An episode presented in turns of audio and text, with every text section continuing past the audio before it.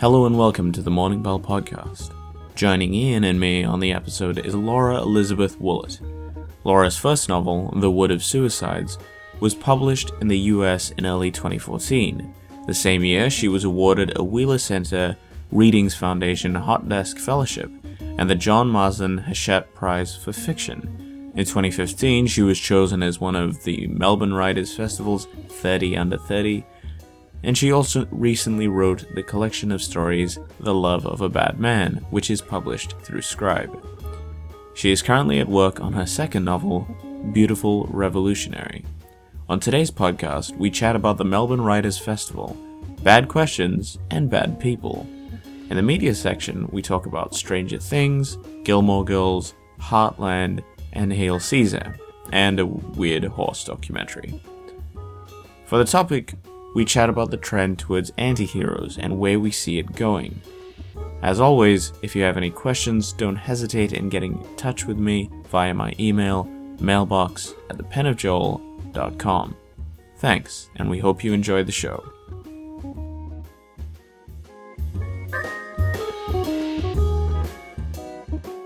Hello and welcome to the Morning Bell podcast. Today we're at the Brunswick Street Bookstore, and I'm joined by my co-host Ian. How are you going, Ian? Good, thanks, Joel. How are you? Good, good. You've made it. Yep, You're made alive? it through the traffic, made it through the uh, through the cold. You're looking very smart today. Thank you. Yes, uh, thought I'd dress up for special occasions such as Mm-hmm. this. It's always uh, exciting to be back on the podcast. Yeah. It's also not the truth because Yeah, we did a photo shoot. We did, we did. How was that? uh, really good. I was able to build on my modeling experience from that one time ten years ago when someone asked me to model, um, and Uh-huh. I, I wasn't asked back. Quietly. Yeah. You Yeah. weren't given the call back? You're No. like, you're a natural. They said I'd be better as a writer. I don't know what that meant, but you know, Yeah. Less what, public you mean like never show up in front of a camera again? maybe, maybe. There you go. That's fine. No, it was good. I thought it was good. I always find it weird to smile on smile on camera. Yeah. Um, and Luke apparently Luke had the same experience. Yeah, He's yeah. hovering around here somewhere. Absolutely. Um, but yeah, I, I think it was good. Hopefully, you'll like the new website, Mm. um, new page on the podcast, and appreciate our mugs. yeah. All right. Well, good to have you, Ian. I hope you had a good week. What have you been up to? Uh, well, I've been doing a fair bit of writing uh, recently, and um, yeah, there's been some good stuff which I've been uh, binge watching as well, which I'll get to a bit later on. But yeah, it's been good, and also, of course, we're in the middle of the Melbourne Writers Festival right now, so had a couple of big days out there. Fantastic. We'll talk about that ever so shortly. But first, let me introduce our guest, uh, Laura Woollett. Hi, Glad to have you. thank you. Glad How- to be here. How has your week been? Um, well, pretty busy because my book came out on Monday, Uh-huh. and um, prior to that, I had Melbourne Writers Festival, and I had an event at the festival. So, yeah, it's kind of, things are starting up with Yeah, yeah all the publicity and kicking up. Yeah. But this is not your first rodeo with publishing. Um, it, it, it kind of feels like it is though. Yeah, yeah. because it's bigger experience. or big- yeah, bigger book and Interesting. There you go. Is will there be a time when, Neil, like Neil Gaiman, you'd have done enough signings that you'd have to put your hand into an ice bucket every time? um, that sounds painful. I hope not. yeah, we'll see. Maybe. yeah. That was that was really interesting to watch. He just like Mhm. gives an exasperated sigh after he's done the, the signings and just like sinks his arm right up to the elbow because It's it's, a just hard Wow. life. throbbing Hard with life. pain. Mm. There you go. It's a good pain though. Yeah, It knows you're more successful than like 99% of everybody else on earth. yeah, that's true. Not many people can relate to that kind of yeah. except for those. I feel so bad for Neil Gaiman. the only time I think I I do, experienced that is uh, doing a three-hour exam or something. So, Yeah. yeah. That's all right. That's fine. Um, talking about that, um, we're talking about handwriting before the show, Ian. Mm. Your handwriting's really bad. Um, so so is mine. Yep. Um, so is mine. yeah. Excellent. I think is it because we don't do a lot of handwriting, or is it because we do too much handwriting and then we don't care about how it looks on the paper? Um, I, I do a little bit at work, but other than that, I all my actual writing I do on the computer. Like That's I right. Just don't can't even read my handwriting a Yeah. lot of the time. So Mm. I I Mhm. so I keep this I do this journal and I just write whatever comes in my brain. And Mhm. Yeah. the thing is, Mm. what I do during the the journal, Mm. I look back and I'm like, I don't know why I write this down. I'm never going to read this again. Yeah. mm, I yeah. There's something to be said about writing something down though. Yeah, and I mean, I've, I've I've always taken notes during lectures. I mean, I was I was at the very end of paper notes during university, you know, so I was probably the last person in New Zealand writing handwritten notes. Well, I, I, I used to write by hand at uni just because I couldn't be bothered lugging my mm. laptop Yes, day. yeah. so- exactly. That's exactly yeah. what I did. Yeah, That's exactly what I did. like every, everyone, everyone around me would be using computers, Yep. but Yeah. I was just like, nah. exactly. No, mm. I had the same experience. Everyone was like right up against the wall. They're like, "Where's the wall socket?" And I'm just like, "Nah, paper." Well, there's also something to be said for, for being analog in a digital world, and I mean, I know getting a little Being bit a deep hipster. here. Yeah, it's a bit. Well, this is the thing, right? I mean, when we had people saying that ebooks were going to be the death of the physical book, we know, we know, we now know that's not true. Yes. Uh, scaremonger. It's the same, I think, with um. You see, kind of, I feel like there's been a bit of a rise. as well Reflex is going to go out of business. Yeah, absolutely right. No one uses paper anymore. But you know, I think there's something cool about that tactile sense of seeing what you're writing. And for me, especially when I'm generating ideas, there's nothing better than writing by hand. Completely agree. Hmm. So let's jump right in and talk about instead of the news section, since the news is basically in Melbourne anyway, the Melbourne Writers Festival. Hmm. Yeah. Why don't we talk about that? And to do that, I'll just give it to you, Ian, and just take over this section because I wasn't there. Yeah, no, that's fine. So I've, I'm the I know I'm the person who's clocked the most hours there. Huh? Um, I'll be You, interested. to you hear- unlocked the achievement. Yeah, um, I'll be interested to hear a bit more about uh, Laura's experiences as well. But I um, I headed along to a, an editing workshop, which was a lot of fun, um, and that was with uh, John Freeman, and that, that was really great. He edits, edits uh, Freeman's Journal, which is uh, based out of New York, and yeah, that was really interesting. It was thankfully not a how-to, because I think most people weren't there for a It was more of a philosophy, and uh, he said a couple of lines that stuck in my head, and I got a few out of various things I went to, like you know, writing the undead, um, hearing various authors. But a couple of things that stuck out to me. I liked when he said, um, uh, "Push the thing that hurts the most" uh, in order to get some depth, and I kind of like that way of phrasing things. Okay. And uh, also, we were talking about reading widely uh, for authors to make sure that you know you you keep up your craft. And I, I like the way that he put it when he said that uh, it's important to read widely so that you develop a muscle memory for Okay. sentence structure. Yeah. Um, so those were a couple of cool things that I figured out. Um, so how did you find it, Laura, being there? Um, well, basically, I, I had my own event where um, it was 10 o'clock in the morning, so first thing in the day. And um, I it, did a reading and also a bit of an interview with Yep. um, staff from Readings. Mhm. But um, Liam Pieper, who's also just released a book, um, Yep. was, yeah, on stage right before me. So I saw him speaking as well, which was Hmm. pretty interesting. And um, yeah, I read his book a couple of weeks ago, and it's pretty interesting, pre- pretty dark in some ways. Um, Yeah. it, it's um got a plot which is set in Nazi Germany concentration camp, but also um Hmm. a modern day story alongside it um of Mm. the grandson of um the guy, and th- there's a big twist at the end of the book which I won't give away, but Hey, um e- even though I don't mind spoilers, but that's yeah. okay. um yeah, I, I would recommend it. It was a good good read. Um, and can I ask, did it feel a little surreal getting up there, or do you, did it feel like yeah, really natural, and you were really into it? Um, it didn't feel really natural. I, I always get nervous, but um, Yeah. I, I think it was okay. Like it, it wasn't my first time being on stage. I have done Yeah. a panel before, Yeah, but yeah. um, and it was not a huge crowd or anything, so Hmm. not not um too daunting. But Yeah, yeah, The the interesting thing that I've uh, noticed about performance Mm. is you start whatever you're doing, Mm. um, and the first fifteen or ten minutes Mm. is the hardest. Yeah. And once you're through that, it's Yeah. just like I could do this all day. yeah.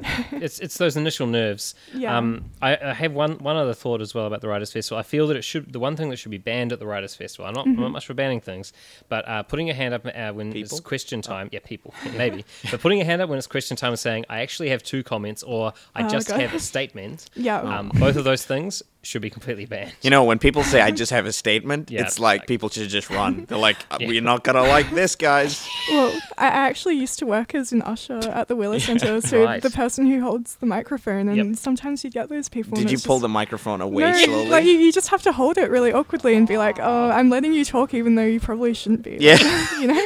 you probably shouldn't be given Yeah. a stage. Yeah, out of respect, I will I will hold this Out of the freedom of speech, keep Yeah, going, definitely. I guess. Yeah, But the other thing I hate is the those people who just start asking asking questions before the microphone comes to them, and like the person on on stage can't hear them, the audience can't hear them. It's Yep. like, Yeah, I why? know. So full, Yeah. full How was your book? I did that. Oh, I'm you've super that. awkward. Aw. I oh. know. It, I've and I, the worst thing was, as it was happening, I was like, "I'm that guy. I'm that guy," and I still did it. and then I actually said into the mic, "I was that guy. I'm sorry." I think I made it even more awkward. worst thing, that was being recorded for the radio. Oh my so goodness. now everyone knows that I'm that guy. That's why the morning bell has you. We just take in the, the lost lambs of the Yeah. of the radio world.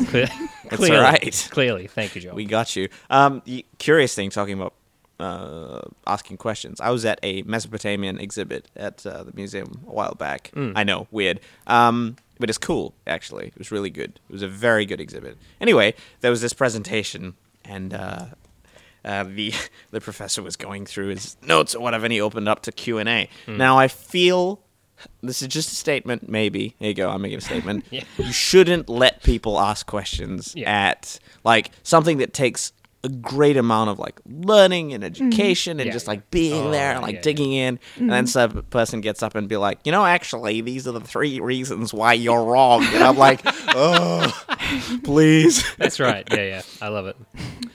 talking about that, here's another cool story for you. Um, I've just I've just got them all today. Um, I was reading this uh, this article talking about um, the, the we were looking at at the topic for today about anti-heroes and just the idea of bad people being central characters. And I was reading this article. Um, it's a good article. I feel like it it wasn't talking so much about the anti-hero as as much as it is about just um, culture in general, which is fine. It was a good article. Uh, in the end, however, one of this is the best. This is people on the internet learn this lesson. Yep. This person was like, "Let me do an essay and tell you why you were wrong in this article," and then you know he lists all, Yep. all of it. Oh my goodness. And then the reply to that from someone else. Thank thank goodness the author never responds to these comments. Good. Uh, and then uh, this guy responded and said, "Wow, you you know a lot. Apparently, why weren't you asked to do this article?" and then the thing that the thing that tops it all was he responded was. Well, actually, I've been considering setting an application in. Oh my god. Oh, well, he's he's a shoo-in. Now I've seen his definitely, totally hired. Yeah, The Atlantic will take him, or you know, whatever that. I'm um, sure it will. yeah, that that was really awkward. Anyway, moving on to things that hopefully will be less awkward Hmm. is the media section. Uh, Ian, you've been watching a lot more than I have about a particular show, so why don't you? Yeah, well, started? I mean, there's there's probably one show to, to point out immediately, and that's Stranger Things. Uh, so, been watching a few shows. Got three on the go at the moment. Um, one's about to wrap. So, The Night of, uh, Mm-hmm. which has been really cool. Uh, we were watching that. Um, also, Mr. Robot. We're just into the second season Yep. of that.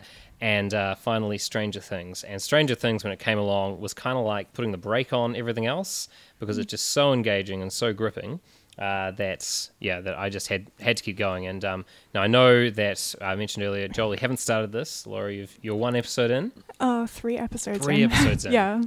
Wow. Um, so far it hasn't really gripped me. I don't really know what the hype is all about yet, and I'm like, There you I'm- go. I'm, just expecting it to get better at some point. the but, um, contrary yeah. opinion. I like Ah, this. Yeah. yeah, that's that's a plot twist in itself. okay. Um, I I have I think for me, so it's it's something that's going to grab for, for me as a uh, thirty plus male. It's it's the nostalgia that caught my attention first up because you know they've You're so they've even old, yeah I'm I just me the ancient of days, but Uh-huh. it's uh, the um the the use of really they're, they're not even subtle. I think the the um the guy the brothers who created it are not even subtle in the way that they reference their sources. You know, it's, Yep. it's designed to feel like you're watching something like ET Yep. or um or that kind of throwback stuff. And they even use the same font for Stranger Things that Stephen King had in his books in the 80s. Um, so in that sense, it's kind of got a hook to it, which gets your attention. Um, yeah, and it's a, it's a really it's it's really good, I think. And I read an interesting review of it, which I think sums it up for me, is that it it's greater than the sum of its parts. Like on its own, it's good, but I think it, all put together, it really works well. Okay.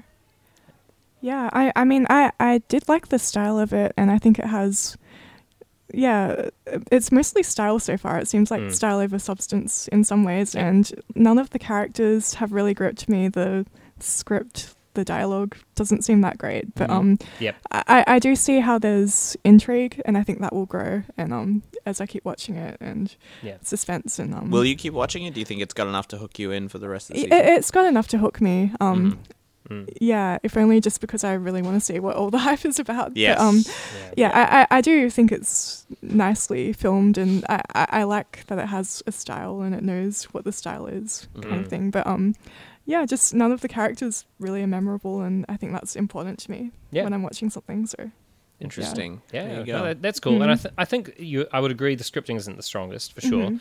um, but I, I, abs- I think I really love just the whole, the, the whole package for me worked well, and you know, recently as well, there has been a bit of a move in television. I was reading a bit on this uh, as well that uh, towards the kind of long, long form storytelling. You know, so we've had, yeah. and we're going to talk about, I'm sure, a couple of shows uh, like Breaking Bad, which went over several seasons, but that long form uh, character building that you can do in. Uh, in kind of uh, a, a long form storytelling. Sorry, I'm repeating myself. Anyway, the long the long form, Was it rewind? several episodes. Yeah, no, on a loop. Uh, the several several episodes, you can kind of build characters like that, but without going to the point that it has to continue on for series after series and get stale. And I really like that, and it's something that there's a contained story in Stranger Things, which I think is fantastic.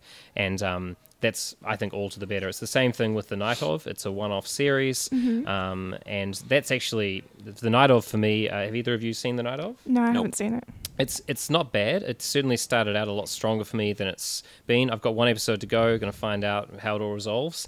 Um, but I really it hasn't gripped me. Um, and it, the first episode was fantastic, great setup, and I was like I could see how they were setting everything up. But for me, it really doesn't feel like it's um I I, I didn't grip me in and and uh, make it believable for me. So Okay.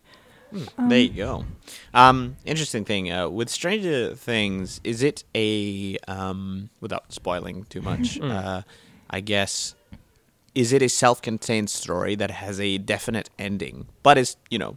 It's obviously a TV show, which means that they probably want to make a second season out of it. But is does it have a definite ending? Well, they've, they've left it open, and um, this is this is the thing for me. So you've talked about you've mentioned um, intrigue before, um, Laura, and uh, once that intrigue's gone, what have you got left? And that's that's I think what bugs me about the second series because I'm like, well, you know, they reve- they reveal everything pretty much by the end of the season, and what really had me at the first is you're like, what is it? What's going on? And once you start, once you know what's going on, the the the fear factor, especially for Yep. something which is you know horror light, I guess is that a Yeah. thing? You probably call it horror light. Yeah. um, you know, uh, it, once that fear factor's gone, you know what it is. It kind of it loses something special. It's that anticipation you have, and then once that anticipation is gone, you know, uh, where's there to go? So I'm Yeah. interested to see where it goes. I guarantee you they'll end up doing a second season. Okay. I I just It's made too much money not to I would be happy if they didn't. I mean, I'd be s- totally happy with them because they leave some things open. be the one-off.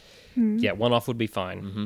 You I think um, it's it's that dilemma, isn't it? If you show the monster, well, it, it's a monster, I guess. But if you don't show the monster, your imagination does all the work for you, and that's it's just that's like exactly it. I will not watch this show anymore. Um, uh, there is a show that I do want to catch up on, and that is uh, Penny Dreadful. Um, being a show that I really enjoyed simply because gothic horror isn't done a lot. Um, because it's squeamish, I guess, and I'm very squeamish when it comes to horror. Like Oh. I will, I will yell. Um, I I will yell. Uh, but it's more of the huh kind of yell. Um, not, not so much a huh kind of yell, which I do as well. Okay. Uh, but it depends on the show. With with with Penny Dreadful though, it's that kind of show that has a really interesting character arc, but it feels like they do this loop um, where the character sort of goes back to square one at but like a particular character, Vanessa, um, she's troubled uh, by these supernatural forces, uh, and you're like, oh, she's you know she's um, resolved these things, and now she's a normal person. Oh, and and she's back, and the demons got her again. Oops. Right. That's the kind of problem that I'm in. So I haven't started season four. I think it is. Um, I just want them to do something else where they make somebody else the demon. Yeah. Um, that would be nice. Uh, what I've been watching is uh, Hail Caesar. Uh, so I, I'm a big Coen Brothers fan, and I suppose take what I say with a grain of salt because of that. um, they, they're the kind of directors which I suppose are woefully self-indulgent uh, in their own um, style of filmmaking. And I think Hail Caesar is the most indulgent they have been so far, uh, because really, um, as I was uh, talking before the show, if you're not raised on 1950s post-war Hollywood epic, uh, you know, very propaganda-esque uh, American films, you probably won't like this movie. I was, Yeah. and I love it. Right. It's so good. It's amazing, and it's simply because it's at once a spoof. It's as once making fun of as much as it is revering those films and being like, "Man, weren't those days great?" But they suck too. It was like it's one of those kinds of things, right? Yeah. And you know, I, I I get why people don't like it because again, it's the comedy that's very self-indulgent. Ian, Well, it's interesting, and, and maybe you've hit on something which ties back to the Stranger Things piece, and, and Laura, what you were saying about not finding it so gripping. For me, I was raised on that kind of that '80s feeling, on the uh, the the kind of um, the ETs and Hook and things like that. Yeah. So as soon as I see that, I instantly kind of uh, revert back to feeling at home. Yeah. So I'm wondering whether that's it. Do you think there's a there's a type which would really grab you for nostalgia? Um, I don't know. I'm thinking of like, but Mad Men is good on its own. But I I, I do Mm. love the '60s Yeah. and stuff. So I think anything with like hippies or yep, yeah, yeah. would would probably grab me. But um, Mm. yeah, I I think everyone has their styles that they like, and Yeah. they're just like. I'll, I'll I'll watch anything that has this, Yep. you know. exactly. so As uh, Ian, have you or Laura, you've not seen Hail Caesar? I haven't seen it yet. Okay, No, There you go. and I can't say I'm a massive Coen Brothers fan. Uh, Just quietly. Oh, okay. Um, and uh, as I was reflecting on that earlier, I think it's primarily because of that uh, that self-referential kind of uh, deal, which I think it just how it depends. I'm, I totally understand uh, Joel that you, you were raised on that and you love it. Um, it wasn't something which really grips me um, with with the Coen Brothers. I, the only thing I've kind of enjoyed of theirs is Burn After Reading, but mostly because of Brad Pitt Yeah, being Okay. quirky. being hilarious. Yeah. So That's very true. Anyway, yes, Ian is a probo- uh, probationary uh, co-host, and uh, we'll be reverting back to Luke uh, ever so shortly. Thank you. Uh, I love it when people disagree with me. it's been fun. Thank you. Great. Um, anyway, yes, Hail Caesar. I think it's a good movie, but it's definitely not for everyone. I will say of all their movies, this is the one that's probably going to get the most dislikes. Um, again, woefully self-indulgent, but hey, I like that kind of thing. Um, Laura, what have Yeah. you been watching? Um, movies or TV shows or Anything? I, I feel really lame. I've just been watching Gilmore Girls like nonstop for the past two Oh, months. Oh, okay. So how has that been? Well, I, I didn't watch it all the way through a- as a teenager. First time, I, yeah. I, I watched it a little bit like on and Uh-huh. off, but um, yeah, actually like binging on it now, which Wow. is kind of so second time through, does it hold the same? Yeah. well, uh, no, because I've never really seen it all the way through. I've just seen bits and pieces, so Mhm. it's actually Okay. yeah, getting the full story. Yeah. and um, I, I I like it. I kind of um. It, it's very much like every character speaks the same. Like, just the Oh. dialogue is ridiculous. Yeah. It's just like, um, these aren't real people. This isn't a real town. It's just nothing very realistic about it, but it's fun. So, so Yeah. yeah, what is what is it about it? Because for me, Mm. all- whenever I think of Gilmore Girls, I just think of what you were talking about, there, the timbre of the voices and the Yeah. da-da-da, da-da-da. I can I can hear it in my vo- in my head Yeah. that that way, and it, it just I could never do it. What do you Um, think it is? Well, I feel like now it goes back to that self-referential thing actually, because um, Ah. I, I am actually getting the references to the the movies and the pop Yeah, culture, okay. which I Yep. didn't actually get as much when I was a teenager. Right. I'm watching it back in the early 2000s, but um, Hmm. yeah, and I, I find it clever. Like even though the, the dialogue, like no one speaks like that, but it's funny, and I'm like, oh, I wish someone would write my my actual dialogue and have me talking like a Gilmore Girl, because you know, I, I would impress everyone with my banter. That's Your what it is. Like banter. it's Yeah. Like non-stop banter, isn't it? Yeah. I mean, yeah, okay, that's fine. I maybe I have to Mm-hmm. give it a go because I'm pr- I'm pretty sure my wife is gearing up to do what you're doing. Okay. Yeah. Mm-hmm. Um, so yeah, I'm, I'm gonna have so, to hear it. so for someone who's an alien to this, Mm. um, is it, what what's the premise? Um, basically, it's a mum and a daughter, and they're like best friends, Uh-huh. basically. But Yeah. um, the mum had the daughter when she was 16, so there's a 16 year age gap between Uh-huh. them. And um, the daughter's really bookish Yeah. and nice, and the mum's a bit more flaky. But um, Yeah. and they live in this like really ridiculous town in Connecticut, I think. um, and it's just like full of like weird, eccentric people who are like ex hippies or Yeah. ex like Broadway yeah, yeah, they just and- end up there. yeah, and um, yeah, and uh, the daughter like ends up, you know, going to Yale, but um, she goes to a fancy school, and like Mm. they have these really rich grandparents as Uh-huh. well who are kind of Yep. strict, but actually warm-hearted when you get to know them. Oh. Hmm. I, I don't know. It, it's very very light. Are there horses involved?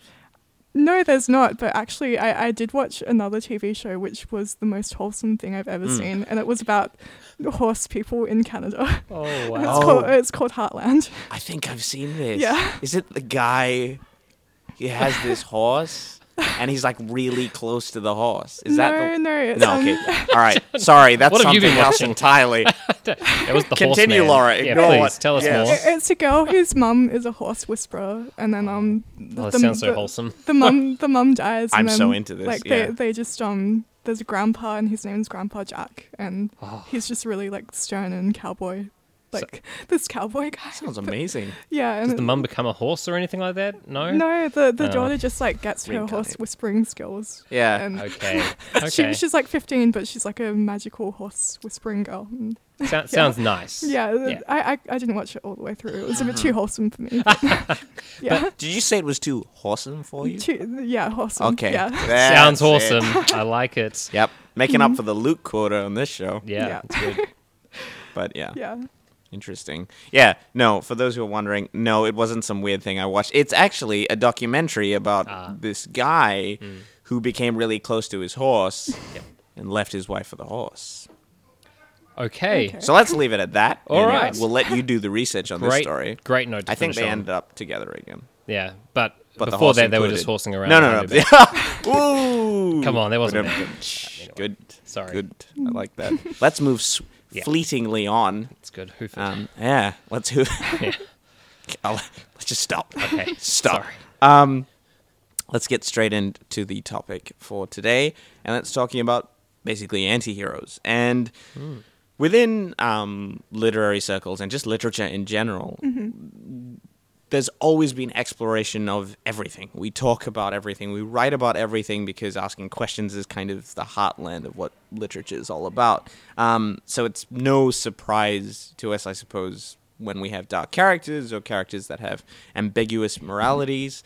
Um, within popular media, however, um, it's it's been interesting to watch its progression from an idealistic viewpoint of the the um, the hero being you know the perfect uh, the epitome of perfection or the ideal something that we want to strive toward not look at reality. And now we've sort of moved towards this gray middle ground where it's well life isn't as simple as that and there's a lot of complexities to that. And we have characters um, like we see in mad men who they're basically all terrible people pretty much. Um, and uh, Breaking Bad, uh, the the main character in particular. We have um, I always forget that show now, the Motorbike Gang.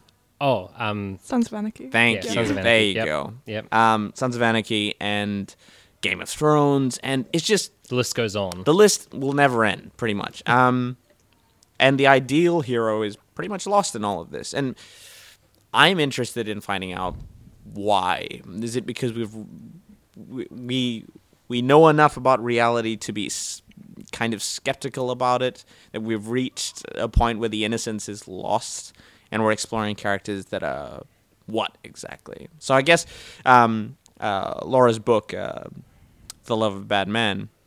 it's a book that describes people of definite amb- ambiguous morality um, uh, and i guess each of the characters caught up are either willingly um, participating in it or um, going along with it just because they have to or because they see no other way out or um, for various reasons but let's just start off with you what do you think what do you think about these characters Um, yeah, I think like the anti-hero, it, it has become the norm, Mhm. and um, Mhm.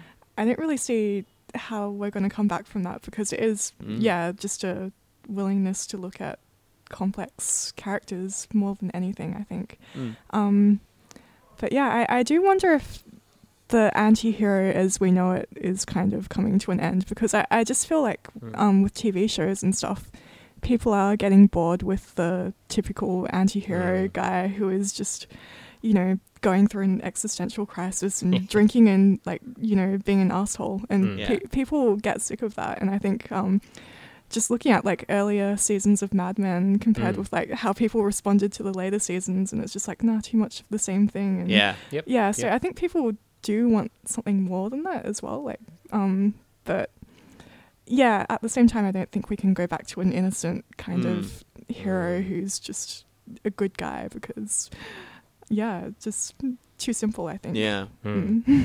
It's, a, it's an interesting one as well. And I think it, it, uh, if I can get a little philosophical, as I like to do, it, it also kind of mirrors the changing of generations. I think what we're talking about now, Yep. and uh, if you think about the transition from modern to postmodern thinking, uh, from a world where we had uh, in the Western world, especially where we had quite rigid uh, social structures and things like that, and now we see we're, moving into a much more fluid kind of society. Um, so there we go. That was my deep philosophic moment. Um, you kind of see that mirrored, I think, in what people are willing to read as well, and what the appetite is for, and what they're willing to watch. Um, and like if you were in the 60s, if you were to bring out something like Game of Thrones, people would be saying it's so indecent, you know, you'd be thrown in jail. But you know, it's a it's a very different world. Um, but I agree. There's also a point where the anti-hero it can only be taken so far. But I think the reason why you know we've talked about Breaking Bad before in terms of characters. Um, I think the reason why Breaking Bad was so gripping is the is the transition of a good man um, Yeah. or a man that we can relate to and seeing what it took to, to break him and what it takes for him to break down. And even though there were signs of that at first and early on in the series, you know, as he goes along, his, his clothing gets darker, his mood gets darker, um, and you- you really start to see a man who's changed and become the anti hero.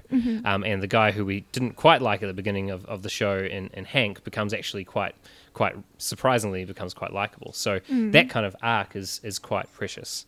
Yeah. Um, it, it's curious as well because in um, going back to a nice segue, uh, Mm. the 1950s to 60s Hollywood Yeah. um, is all Ah. about that ideal, um, usually male character Yep. um, of uh, what we should strive for, um, the redemption story. Uh, characters never go bad; they only ever go good. Um, There's a there's there's a thing that's interesting as well that I suppose where we look at and we think, well, what is the purpose of media or literature? Is that mm-hmm. our responsibility to guide people towards the light, or is it to you know reveal the darker inner machinations of people, which Yeah. I think we're mm. doing a lot more these days. yeah. Um, and I think there's there's a there's a truth in the anti-hero that people relate to, um, and it's it, as with any character, it's when you stop believing it that you kind of write it off. And maybe that's the thing with, with Don Draper. Towards the end, people are like, you know, could you still be that much of a jerk? you know, Yeah. whatever. Um, and for me, I mean, I, I made it through a couple of seasons of say. Um, Boardwalk Empire, and then I kind of had enough of beatings and gangsters and stuff like that, and I said, okay, Yeah. I'm, I'm kind of done. I just came back for the last episode uh, to see how it all wrapped up. But yeah, I, I think that, that it's that truth that we relate to, and that truth is that we're not perfect and we make mistakes. And I can I can relate to you, you know, when you maybe not when you stab that guy, but you know, I can I can relate to you in terms of making a mistake. Yeah. But I think maybe people want to see change as well Yeah. when they're watching Uh. a character over such a long period of time. Like, you know, badness and flawed characters are fine, but you, you do Mm. want to see, The redemptive Yeah. arc at times. yeah. I think that's that one of those neo romantic age that I think Yeah. will probably break over the horizon. Yeah. Um, there was this show uh, that we like to use as the punching bag on, on the podcast, which was uh, the Bastard Executioner, um, Right, yes. wr- written by the same uh, writer um, as Sons of Anarchy. Okay. And where he found success with that show, this one, He found failure. oh my! okay. but it's one of those shows that's a really good example of badness for badness sake. Yeah. It was let's make this character do horrific things. oh, gritty. And I think that's sort of an adolescent yeah. badness. It's like, ooh, mommy won't like me getting into the cookie jar. It's like obviously a child doesn't speak in that voice. That would be weird. Um, but it's that kind of thing where it's you're doing bad things just Yeah. because it's bad, and you know that's that edgy um, coolness in being Yeah. bad.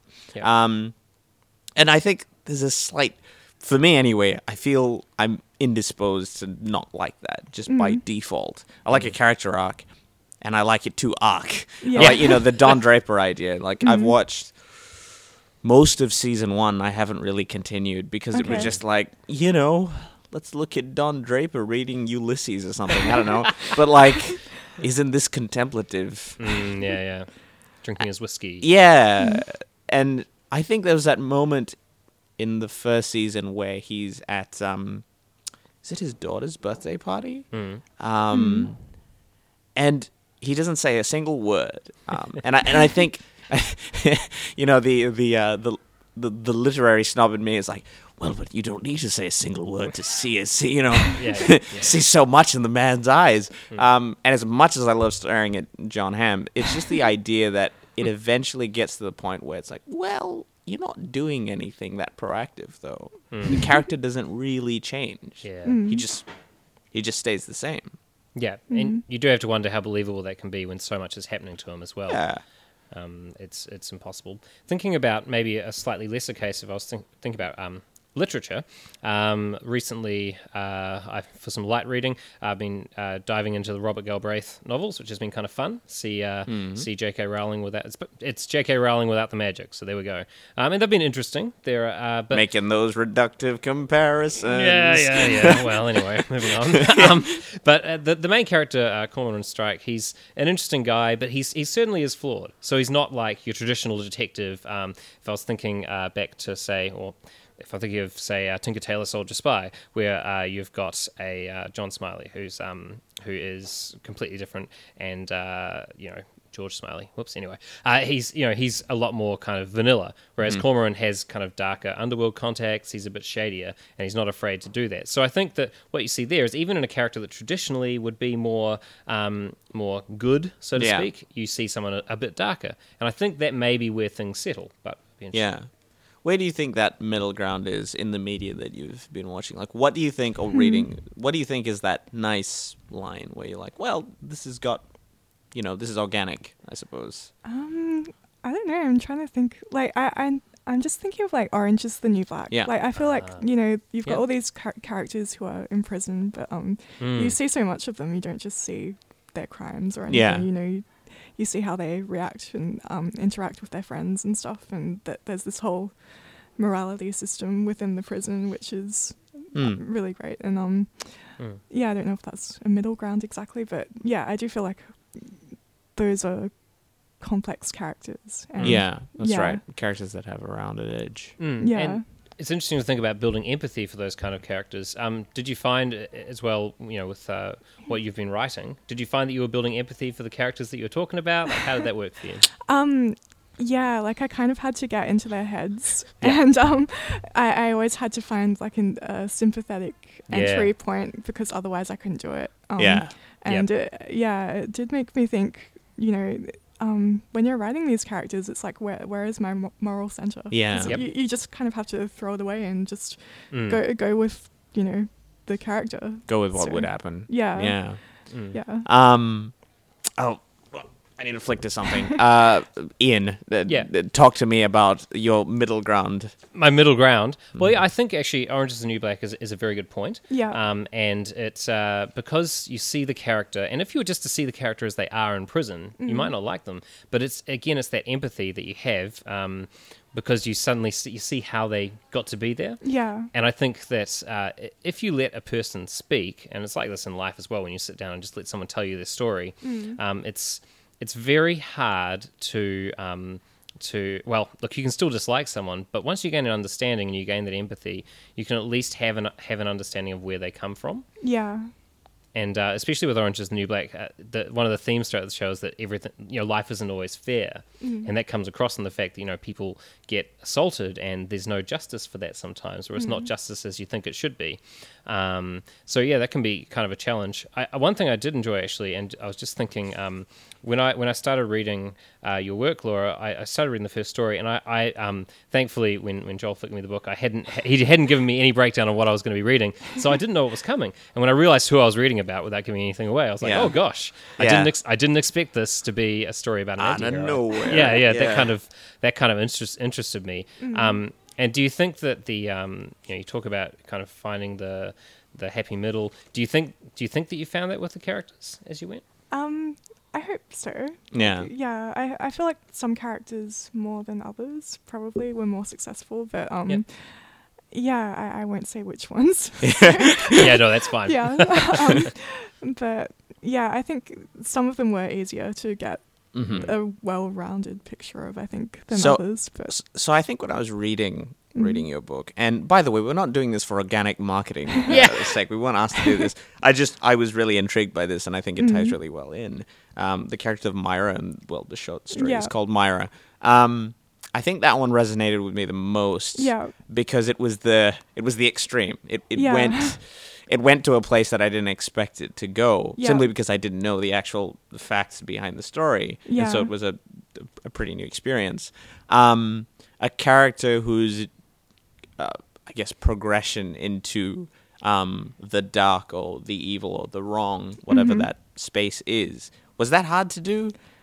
Um, I mean, I read a lot on the case Yeah. beforehand, and I, I think I got a pretty good understanding Mm. of what kind of person she was. Mm. And um, yeah, I, I I probably didn't find it as hard as I should have. Like, Yeah. I'm like I, I feel like I should be like, yes, it was really, really hard, you know. It was painstaking. Yeah, All the sleepless nights. yeah. I, I think I um, I don't know. Research is a bit of a buffer. I Mm. think it just Yeah. armor kind of like you're armed with this information and you just kind of go with it. So Your weapons are Yeah. knowledge. Yeah. That's very true. Um, I, I like that. And think, thinking about, you know, so we're talking about something that's very present. We're talking about a book that's come out now, and we're talking about uh, the the acceptance of anti-hero at the moment. I was thinking back when I knew what the topic would be as to where the first kind of anti-hero that I can think of in, say, in film at least. I was thinking it, this might sound weird, so feel free to disagree with me on this. But in Grease, right, it ends with one of the lead characters kind of becoming quote bad. No one can see me doing air quotes. That's a good thing. Um, but you know, it, maybe that's one of the first examples of where it's actually celebrated that someone kind of goes to the bad side. What is that Charles Bronson movie? Um, kind of giving me. a lot of sorry, I'm giving here. you the weird like 80s. Vi- uh, It's okay. it's um. Oh my goodness! Some someone will figure it out. He has a he has a mustache, Great. though he has a mustache in all the movies he's made. So A Charles Bronson movie. it is a Charles Bronson movie. I think it's Death Wish. Yeah, sure. Yep. Yeah, there you go. Totally. Um, and you know he's a straight up anti-hero. Uh, but I I'd suppose that movies like that didn't really they weren't really there a lot, and when they were made, they were like, "Ooh, that's you know that's Yeah. a bit scary." Uh, The interesting thing was I read an article talking about um, September 11th and the idea of the effect that an event that happens uh, can impact media later. So. Um, uh, it was basically the idea that explosions, or you know, the the whole Michael Bay approach of Yeah. blowing everything up, which is in your screen, um, it changed. If you look at Independence Day, and I would love to give you a quote for this article, and I'm very lazy, and I didn't actually write that quote down. Um, uh, but it's basically Independence Day when they're vaporizing, when the aliens are vaporizing people.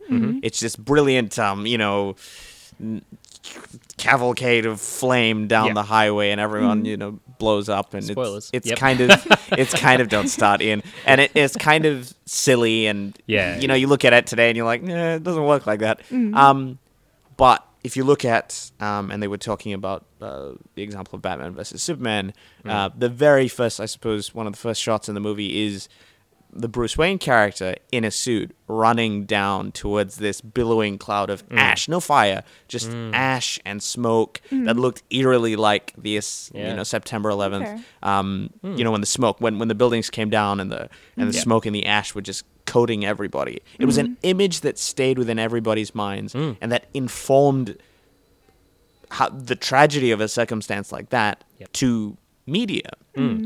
Um, and seeing it in that light, and a lot of people say that that was the moment where America lost its innocence. The idea of a hmm. of a s- of an attack on home soil is very different from staging wars in other countries. Hmm. Mm-hmm. Um, but it's that idea that it it was real, it was grounded. Everyone saw it on TV, and then you know hmm. in the future you look at TV, you look at the way um, when buildings come down, and there's a certain gravitas that comes with that, and that darkness comes out of that. Hmm. Curious thing also, if you look at Superman, the original with Christopher Reeve, Yeah. um, it's a very optimistic movie.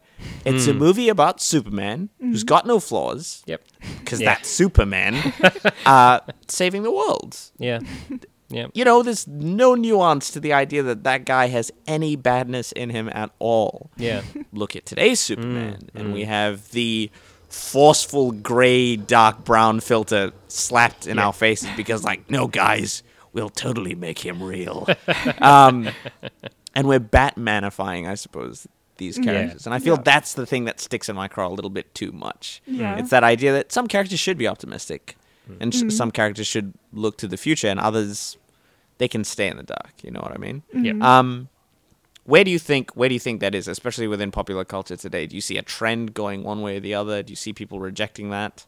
Hmm. Well, I think that in young adult fiction, you know, there's a lot of uh, we've been we've been through a period where we've had a lot of vampires. I mean, that was a thing for quite a while. We've had a lot of you know Hunger Games. There's a lot of dystopia going on, um, as well as the uh, the kind of vampire deal. So that's that's happened for a while.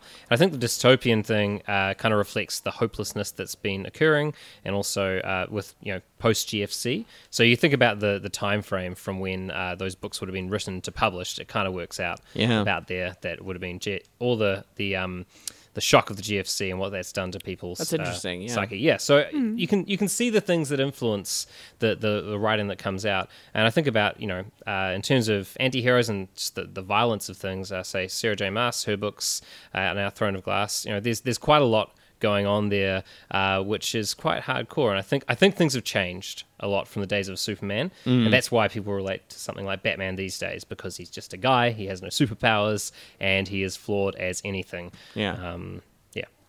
Laura, how much do you see reality informing our media? Yeah, I, I I agree that um but yeah, I'm just curious whether it is gonna get more optimistic after a while, just because things can't stay the same. You know? Yeah. So uh, yeah, I do feel like people might get sick of the whole gritty kind of Yeah. yeah. It's it's interesting. It's like um, you know, we, we had we had Vietnam Mm. and then we had the kind of media that came after Nam. Mm. and that was you know uh, it was a looking back at at war and exploring it in different ways and you know the way that apocalypse uh, now um it, people consider it more successful than the, the novella that it was based off um, simply because it took a setting and, and turned it in that way Yeah. um it's interesting i i think I think House of Cards for me is one of those things where it's like, well, you know, the political system. You ever saw something that was, Yeah. you know, and sure, it turns it up to eleven. You know, I don't think people are getting thrown off. Um, spoilers. I've got to stop halfway. just, uh, for people who care, Ian. Um, but you know, uh, that that kind of melodrama is attractive to people. That the melodrama Yeah. of the dark is attractive. I think. Yeah. But I feel like with House of Cards as well, um, his wife is more interesting than him now. Yes. And I Mm. think that Yeah. um, Yep. it goes back to the whole thing of people being sick of the bad guy. Yeah. know? I think Yeah. people are wanting bad women in some Yeah. ways sometimes. But um, Mm. yeah, like something that's a bit different, even if it's, uh, you know, not that different. But Mm. yeah. Exploring that idea within this book as Mhm. well. Like, Yeah. wh- what did you think about doing that? Did you think like you wanted people to empathize with them or hate them, or did you just want to write a story and see what people decided? Um, I, I did want people to have to empathize with them Mhm. to some extent, or at least um see humanity. I guess. Yeah. Um, Mm. yeah. You know, I, I think you can do both at the same time. You can empathize with someone while also hating yep. Yeah. things that they're doing and you know certain things about them, but still seeing where they're coming from. Mhm. So Yeah. It the and and from a line in your book, um, those poor sheep though. and that's the thing that struck me the most. oh yeah, those sheep. It was- sheep. yeah, their daft bleating, I think was the was the line. It was so good. Yeah. It was so good. I think I died a little bit inside. I come Yeah. from New Zealand, you understand? So Oh yeah, yeah, it's Yep. true. Hmm. Um, I'm thinking as well that maybe it's it's a it's a point with um, with the anti-hero where there is a redemptive element that we see, and if I'm thinking about uh, Game of Thrones, which is always a classic to throw to, and we think about Jaime Lannister. now, Exactly. the TV show hasn't executed that so well, but I recall when I was reading the novels, and just when Jaime begins to come out of that dark place, and you suddenly you find yourself uh, not just empathizing with him, but kind of rooting for him a bit, and you realize, wow, there's actually something's changed in this man. You know, it begins with the spoilers, hand uh, Yeah. getting the chop. um, you know, but then suddenly he's lost part of himself. That that kind of he begins to question what he's doing, and uh, where the books ended. You know, he's he's kind of coming out of the dark place that he went into, um, and that's that's probably something that that strikes a, a, a happy medium as well. When you when you have a character that's evil and they change. because again, we we believe that. Mm. I think. I think I think that's a really good point and something to end on as well. I think the redemptive arc for me anyway is probably one of the more interesting things mm. because having redemption is very easy. Going back to 1950s Hollywood, redemption's all about those movies, right? Yeah, that's yeah, the whole point. Bad characters becoming good or sort of good. Uh and I think I would like to see that done again, but with mm. nuance, with more mm. nuance. And I think Yep. A character doesn't have to reform. It doesn't. Have, they don't have to become all good. Yep. But like Jaime, he still does bad things or things that we can say, oh, that's that's kind of iffy. But you're on the right track, man. Like, Yeah. You know. Yeah. Yeah, yeah. And and that's what I think is is where I'd like to see see it go. Closing comments uh, from you, Laura. Um, yeah, I kind of agree with that. Yeah. The redemptive arc. I think so, and I think I think it's about just maintaining that believability, and it doesn't have to be as extreme as uh, Darth Vader throwing the Emperor off the edge of the uh, the thing. The, again, spoilers, and then the Death Star. But you know, maybe it is just someone that you say, well, I can see at least that you turned a corner, um, and there's something there which we all hope to aspire to. Did you just say spoilers to Star Wars? I, yeah, I've got no justification for that. Yeah. yeah.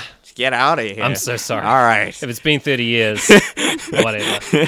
it's past that day. All right. Well, thank you very much for listening, ladies and gentlemen. Um, we are now going to shill our stuff to you and tell us where you can buy what we have to offer. Um, Laura, let's start with you. Where can Yeah, people find you in um, social media and what have you got Oh coming yeah, up? social media. I mean, I just joined Instagram about a month ago, so Ooh, um, follow exciting. me. Yeah, Laura Elizabeth Woollett, just my name. Um, yeah, and my website is www.lauraelizabethwoollett.com. So easy. Yeah. Fantastic. And uh, there's a couple signed coffee, uh, copies of um, The Love of a Bad Man in the Brunswick Street bookstore. So if you want to come on over and pick yourself up a copy, uh, that would be pretty good for you. Definitely. Prepare yourself for a bit of darkness, though. I certainly did. I wasn't. I wasn't disappointed. Um, Ian, where can people find you? Yeah, um, well, you can always connect with me on social media at IH Laking or Google IH Laking, uh, and you will find me. And uh, keep an eye out because I have a novella coming in the next couple of months. That cover's going to be coming soon. There you go.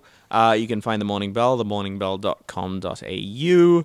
Like I said, photo shoot hopefully will give us good photos of Yeah. our mugs, and it will be on there so you know what we look like. Well, maybe you can preserve the invisible image of us in your head and not look at it. That's okay, too. Um, the Morning Bell has a short story up on their website, and the journal is coming out at the end of this year. The submissions are still open, so if you're interested, give it a shot.